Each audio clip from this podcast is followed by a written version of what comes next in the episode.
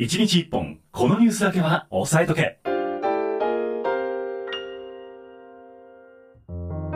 さあそれでは今週のワンテーマご紹介する前に先週1週間の出来事をざっと振り返っていきたいと思います、はい。横田さんの選んだ気になった記事もここでご紹介をしていくとはい。いうコーナーでございます、はい。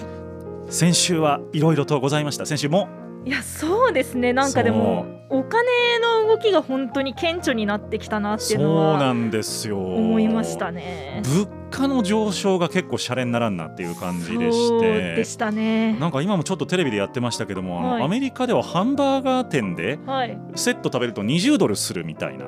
2600円と2600か円そう。あれ地元のちょっと高い定食屋行けますよ。ちょっと高いどころじゃないですよ。2600円でね、そうですよね。二人分とかですよ。そう。天ぷらそば2人分ぐらいじゃないですか、ああですですです。ですよね、うん。ちょっといいもの食べたなみたいな感じになっちゃいますけど、そう。だからそう考えると日本の物価上昇ってまだマシそうですね。なんですよ実は。10円20円でまだ住んでるのがすごいですよ。そうそうそう、うん。で意外とまあその日々の生鮮食品みたいなのって、まあなんて言うんでしょう。安売りを利用すればというかう、ん。ねそんなにまだそうですね。っていう。感じじゃないですか？玉ねぎだけ異様に高くなりましたけど、不作だから仕方ないですけど。値段3倍になっててびっくりしました。1個200円ぐらいするでしょ今。しますね。安くても160円とかで。そうですよいねもう。だからまあ仕方ないなと思ってじゃがいもとかで代用してますけどなんかそれっぽいやあー意外とないと困りますね。つ意外とないと困るんですようねだからカレーが作りにくいっていうのがありますけどもね。確かにそうですよね。でも一方で加工食品とかそのなんか、まあヨーグルトとか納豆とか日々、はい。日々ないと困るようなものみたいなのの値段ってまだそこまで上がってないというか。そうですね。上がってもまあ10円20円ぐらいなのかなという感じで。まだね、あのヨーグルトが129円ぐらいで売ってたりしますからね。そう。まあ、まだまだ大丈夫かなっていう感じはしますけども、まあ、でも徐々に徐々に、えー値上げを実感をしていくう感じかなというふうに思いますが、はい。そんな1週間ちょっとお届けをしていこうと思います。はい。先週の金曜日でございます。企業物価指数が9.1%の上昇となりました。結構急に上がりましたね。これは1960年の統計開始以来初の数字、まあ、最高の数字ということでございまして歴史的な高水準なんですね。まあ、企業物価ということは要するにあの、まあ、仕入れ値ですよね、はい、えー企業として原料を仕入れてくる時の仕入れ値が10%近くの上昇になっているということで、はい。15ヶ月連続の前年超えということになっています。はい。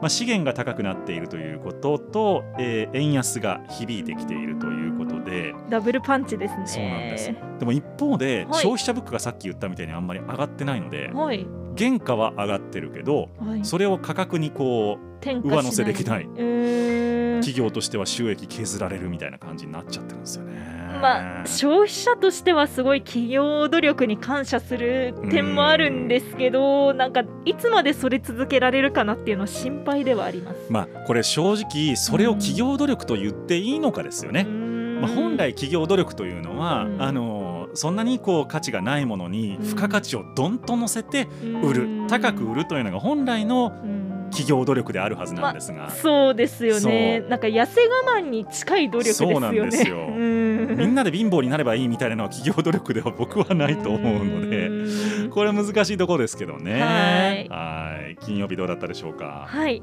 あのツイッターで例えば、うん。結構あの過激な発言だったりとか、はいはいはい。誰かを侮辱してしまうような発言があったりした時、はい。皆さん結構通報っていうのやりますよね？本社に。あまああのそういう機能ありますね。あありますはい。あります、でこの違反報告の通報のやり方って、うん。今までって実はそのこのツイートのどこがダメですみたいなのを理由を全部一から自分で書かなきゃいけなかったんですよなるほどなるほど。なんですけど最近ってどういうあの内容がダメですかみたいなことを全部選択式でやってくれるんですよね。はいはいはいはい。それがですね実を言うとあの2021年の5月からですねアメリカでずっとツイッター社がその使用をしてきてはいはい。で実際じゃあ違反報告の形式をもうそれに一新しようということで動き始めています。なるほど。でこれはですねもうあのデータとしてはは違反報告の効率がすごく良くなるんですよ。なるほどね。いちいちその自分で理由を書かなきゃいけない時より、誰に対してどんな点が問題なのかっていうのが選択式ですごく明確になるんですよ。あなるほど。そうなんです。じゃあノビーの髪型が気に入らんってなったらすごいそれもピッとやれば済むだけになると。そうです。第三者に対してあの攻撃的なツイートみたいな。なるほど。髪型はどうでもよかった。髪型が攻撃的なのかもしれない。ツンツンすぎてね。かもしれない。で痛すそうみたいな。そう。やめてくださいね。いうややらやらないですけど。っていうふうなことをやりまして、はい。あの実際それの形式にすると50%以上がですね実用的な通報になったよということで、はい、有用性が認められているということです。まあ、逆に言うと後の半分はどうなんだっていう。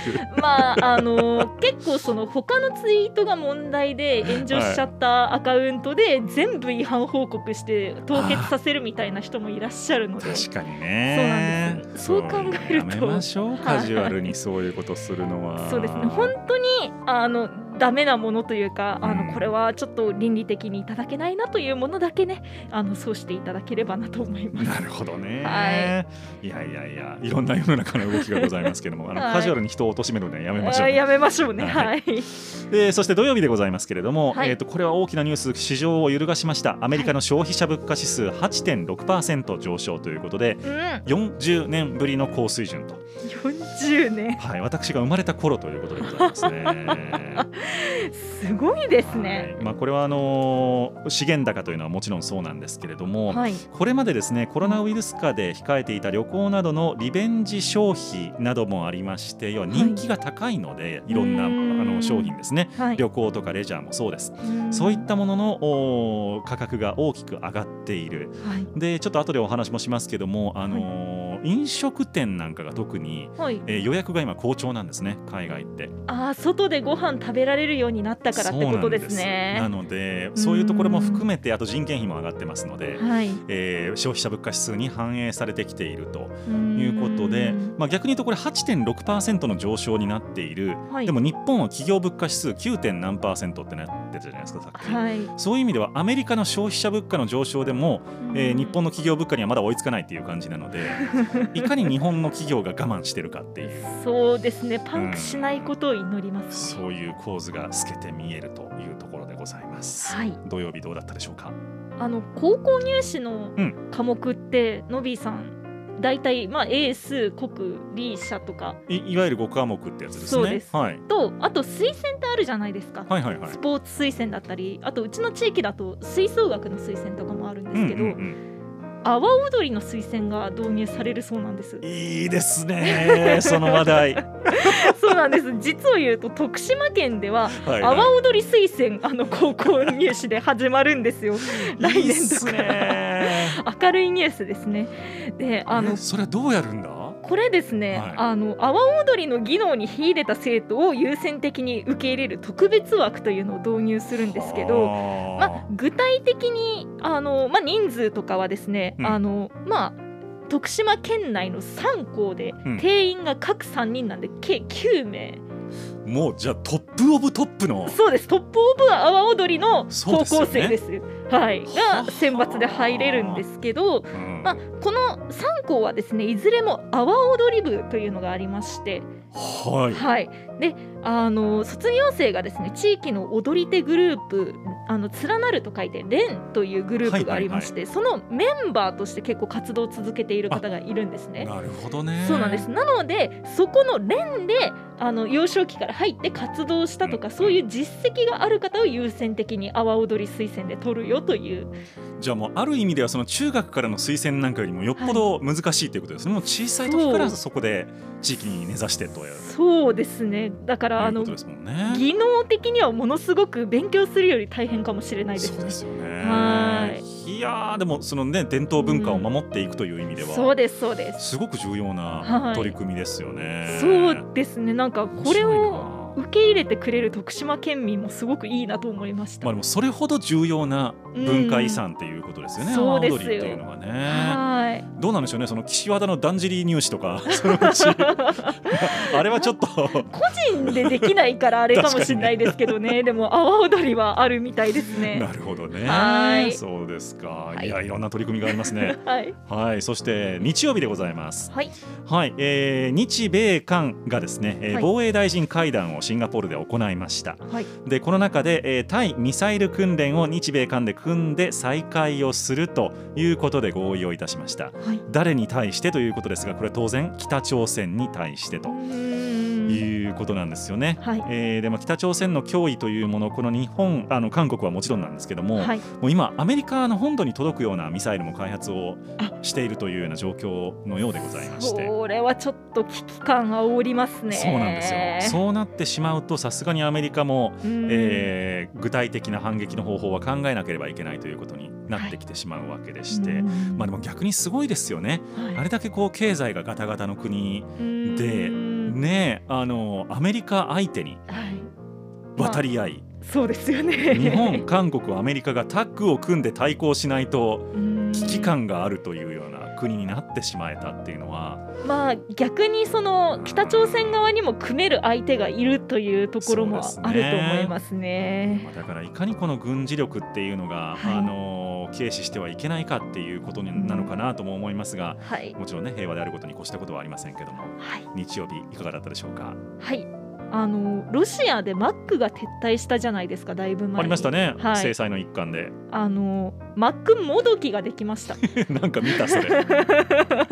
あのどういうことかというとですねこの、まあ、ウクライナ侵攻の影響でマックが、うん。あのロシアから撤退したんですけれども、はい。あのこのマックの資本をですねロシアのとある企業に売ったらしいんですよ。ほうでそのロシアの企業が、えっと、新しいハンバーガーチェーンの福臼の伊藤地下というはいはいはい。あのお店を出しまして、うん。まあ、今、えー、と首都のモスクワとかにあの、うん。店舗ができたということでもう市民たちがハンバーガー食べたいということで行列を作りました。そんなにハンバーガーショップってないもんなんですかね？ロシアってね。確かにそうですよね。ねえなんか他にもありそうなもんですけど。ないのかわからないんですけど少なくともそのまあマックの資本だったもともとっていうところが注目の的だったのかもしれないですね。じゃああの味が食べたいみたいな。そうなんですそうなんです。っていうことでもう押しかけてるっていう。マック日和ですね今日はなんか そうですね。なるほどねまあー実際あの商品名とか変更なんですけれども、あのまあ、原則的に味とかちょっとメニューとかは割とマックにあの元のマックに寄せてる形になってました。まあなかなかこう味が落ちたという声もあるみたいなんですけれども、はいはいはいやっぱりハンバーガー食べられて嬉しいという声が多数寄せられたそうです。本家にはかなわんということなんでしょうかね。かもしれないですなね。えーマクドナルドさんスポンサーお待ちいたしております。はい。さて、えー週明け月曜日でございますけれども、はい。これもちょっとスパイシーなニュースでございます。うん。中国の国防大臣がですねアメリカに対して強く反発をいたしまして、お中国と台湾の関係性、えーこういったところに関して干渉をしてくるのであればはい。台湾独立の試みをするということであれば、はい。断固として潰すと。いかなる犠牲を払ってでも最後まで戦う。中国の選択肢はそれしかないと強調して一方のアメリカのオースティン国防長官も、はい。えーこのお内容については異議を唱えるとうんいうことで対抗姿勢を鮮明にしたということでバチバチですね。一方で、はいえっと軍事的対立についてはお互いの利益にならないからやめておこうということで合意はあるんですね。なので、まあ、この台湾をめぐる争いというものは真剣にもう話し合いをする段階に来ていると。お互い避けて通れない問題に今なってきているというのがあー一つ流れ主な流れのか変化かなというふうに思いますねなるほど。月曜日いかがだったでしょうか？はい。首都圏でですね、うん小学校受験のうんブームが来てます。ほうはい。でこれはなぜかっていうとですね、うん最近あの共働き家庭が増えたんですよね。まあそうすることによってあの学童保育とかが充実しているうん学校がいいということで、あのお子さんを入れたいという家庭が増えたのとあとコロナがやっぱり影響してるんです実は。あの IT が結構小学校にも導入されたじゃないですか、はい。そのやっぱり流れとかがいち早く取り入れたのが私立私立の小学校だったんですね。うん。なので、まあ、やっぱり子どもにそういう教育を受けさせたいということであの今小学校受験を希望するご家庭が増えているらしいんですね。あもうじゃあ小さい頃から IT 教育をそうですそうですやってくれる学校がいいと？そうです何よりもそのちゃんと時代の変化に早く対応してくれる学校がいいということですね。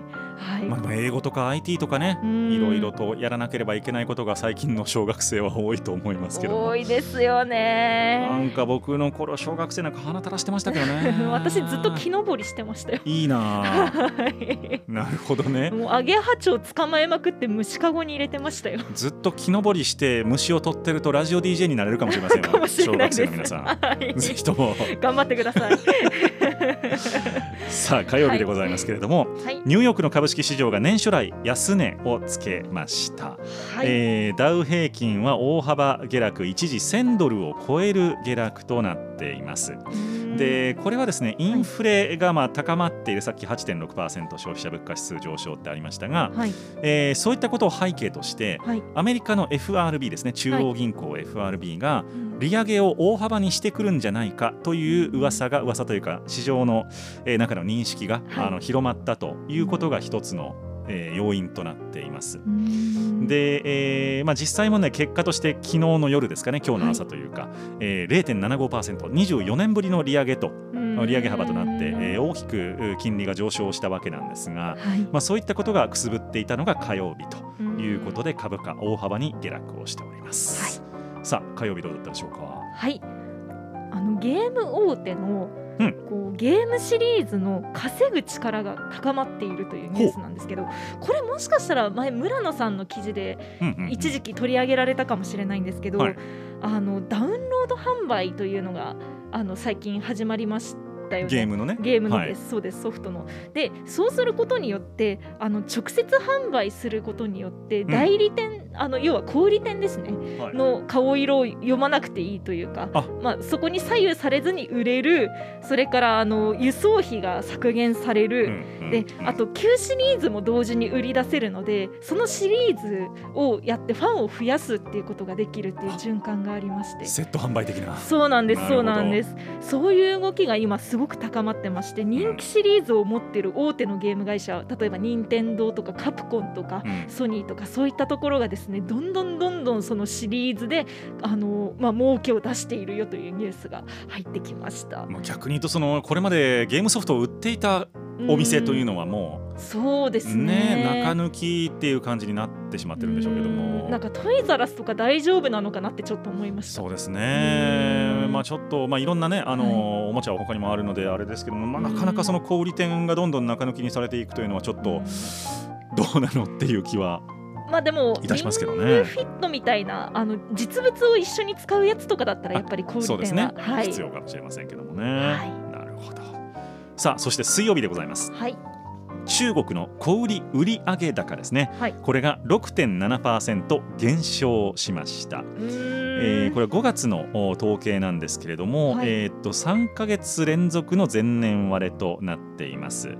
でこれはですねあのゼロコロナ政策ということで内需が落ち込んだ国内の消費が落ち込んだということが主な要因なんですが、はい。えーっと一方で物流の混乱が和らいだということで、はい。鉱工業生産については、えープラスに転じているということになってるんですね。なので、まあ、これ生産がプラスに転じているということは、多分小売りの方もここから回復はしてくるんだろうなということなんですがはい。またちょっと再ロックダウンみたいな話も出てきているのであれ？そうなんです。中国ちょっとね、うんあのーまあ、あれだけこうゼロコロナをやってきたので多うん。分集団免疫みたいなものがそこまで形成されてないんじゃないかっていう話もあって。逆にそういうことなんですね。そうなんですよ。うん。だからちょっとこの先また、はい。あの何回もロックダウンということになると厳しいねっていう話は聞こえてまいりました。うん。水曜日どうだったでしょうか？はい。あの法隆寺がですねクラウドファンディングを始めました。どうしました、はあの今法隆寺って実を言うと、い、あの檀家さんっていないんですよ。ほうなのであの何で収益得てるかっていうと全部配管料なんです。へえ。なんですけどこのコロナで配管まあ要はですもんね。そうなんです。人数が減ってしまったので、はいはい収益力が落ちてしまい結はあ。果ですねあの例えば、まあ、植木の剪定とか、はい。あの文化財の修正とか修復とかそういったそうなんです。ものにかけるお金が今なくなってしまってそちらをもう直接集めようということでクラウドファンディングが始まりました。世界最古の木造建築でしたっけ？そうです。よね、はい。そんな大事なものを。そうなんです。そんな大事なところでも今財政難になって大変ということで。人がいけないってなると、はい。あじゃあそれクラウドファンディングして。はい修復費用っていうことですね、それはでもちょっとなんとかしたいですね。そうですね。あのお礼供養札があの返礼品としてあるみたいなんでなるほど。ぜひやっていただければ。じゃあ日頃の僕の罪深き人生が、あの浄化されるかもしれないです。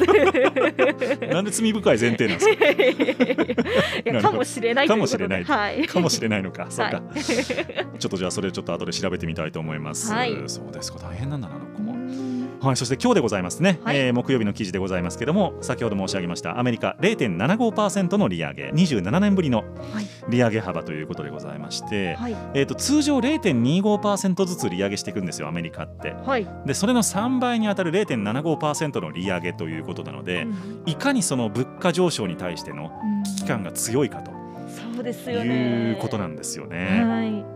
まあ、これちょっと、えー金融市場にも大きな影響があの与えるということでしてうん。あの事前にですね、はい。ウォール・ストリート・ジャーナルにはい。0.75%上げかっていう記事が載ったんですよ。あ、そうなんですね。そうなんです。うん。でこれって、はい。あのり異例なことなんですよ。あのウォール・ストリート・ジャーナルクラスの新聞が0.75%ってはっきりそういうふうに書くのって結構異例なことで。あじゃあもうほぼ角みたいな。あの裏でなリークがあったんじゃないかっていううんそういう話もちょっとまあ後出しですけどね。うん。ありましてなるほど。それほどあの大きなインパクトのあることなんですよね。ただ一旦今日株上げてます。うん。はい。はい、なのであの、まあ、いわゆるその噂で売って、えーみたいな感じですね事実で買い戻すみたいな感じになってるんですがちょっとこの先やっぱり景気減速の可能性があるのではいアメリカの先行きそしてまあ円安の傾向は続いていくだろうなとうんいうところですかね。はい。今日はいかがだったでしょうか？はい。あのみんな大好きインターネットエクスプローラーのサポートが終了しました。すごいショック。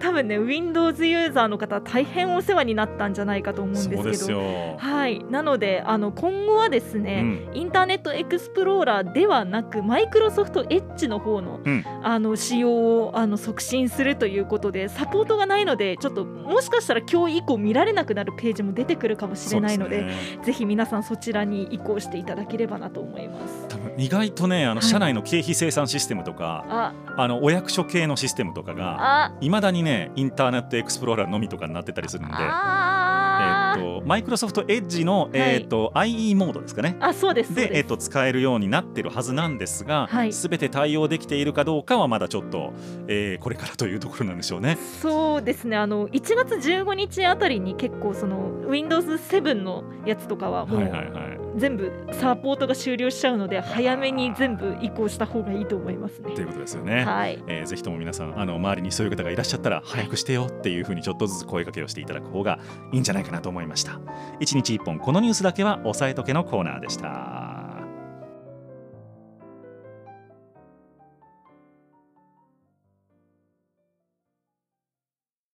今週のワンテーマ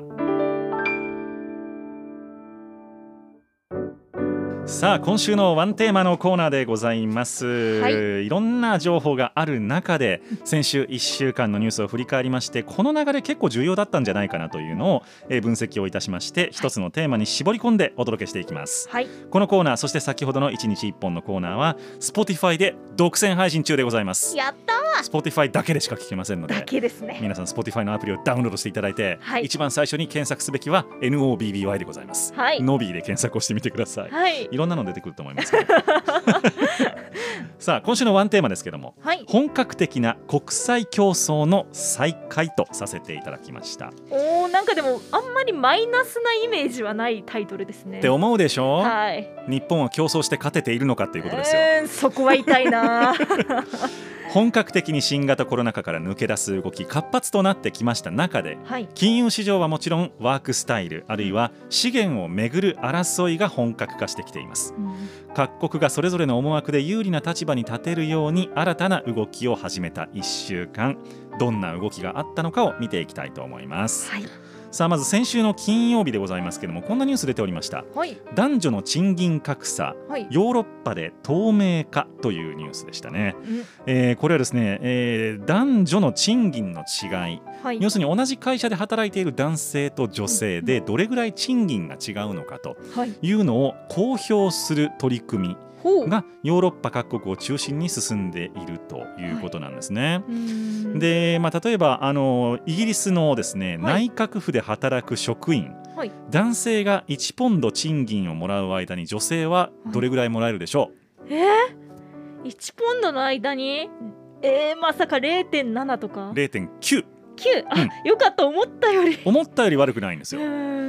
でこういうふうにまあだから10%ぐらい違ってましたよね今の話だと。はい。でイギリス全体でいうと10%から15%ぐらいの間の違いということでいずれにしてもその女性の方がやはり賃金は少ないとうん。いうことなんですって。はい。日本どれぐらいでしょうか、えー、でも0.6とかじゃないんですかね、えっとねそこまではいかないんですが、はい。だいたい25%ぐらい男性よりも女性の方が賃金が低いと。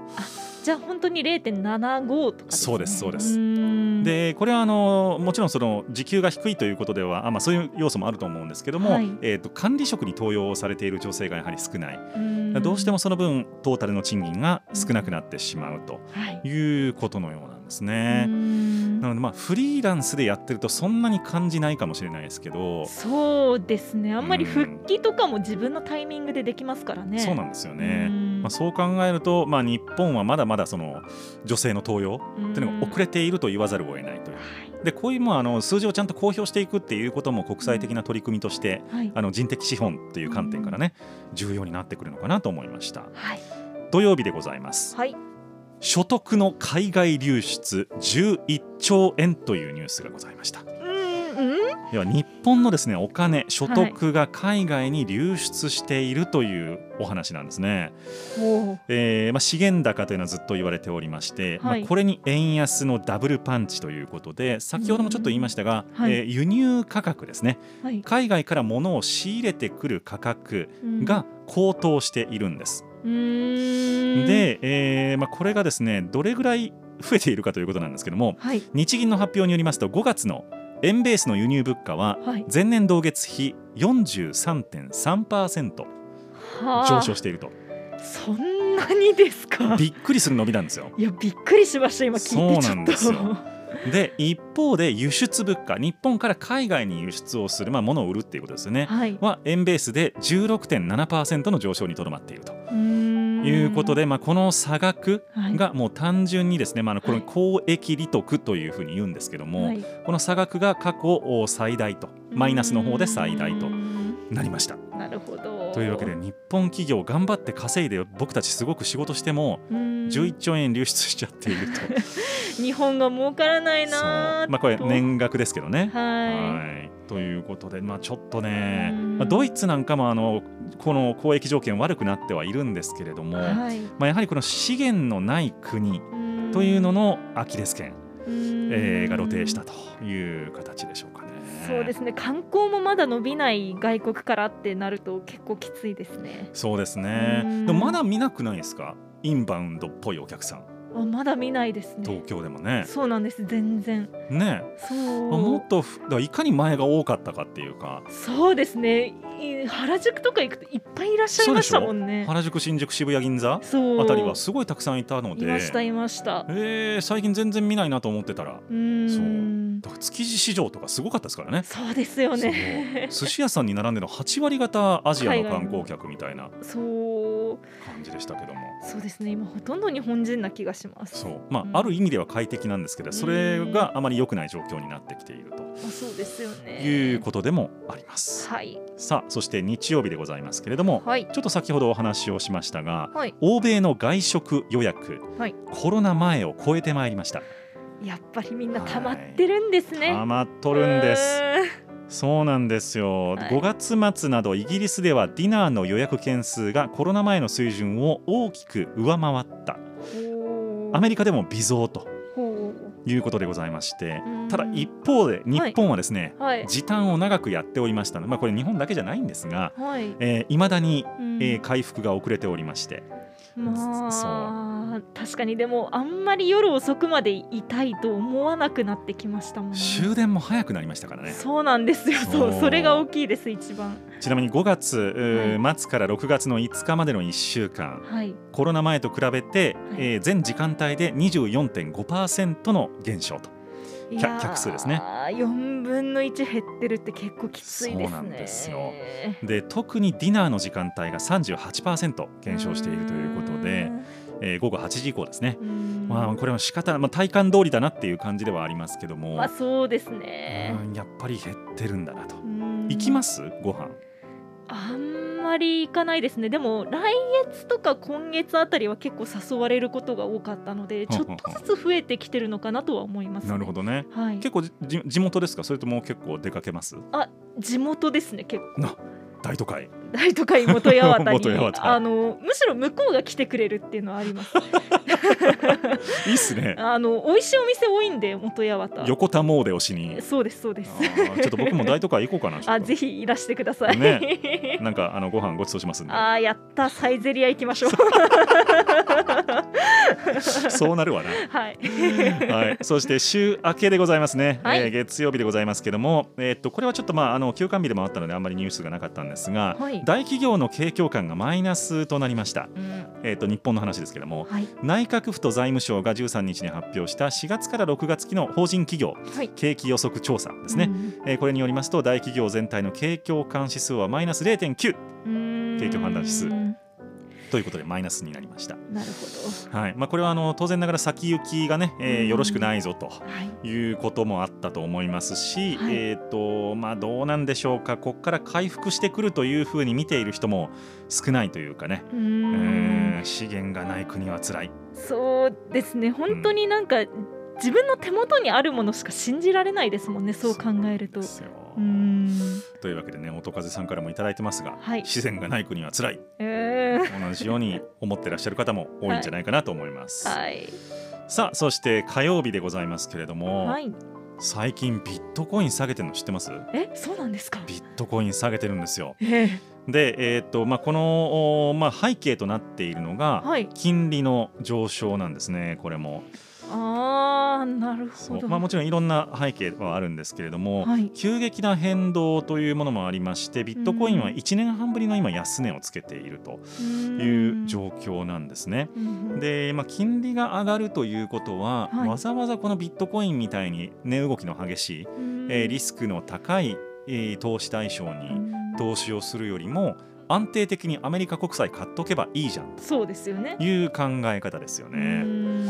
えーもあります。で例えば日本からするとですよ今はい。こんだけ、あのドルが上がってる。うん。円安になっているわけで。はい。だから日本円をドルに変えてですねうん。金利の上がってるアメリカ国債を買う買うとですねあ。ウハウハなんですよ今。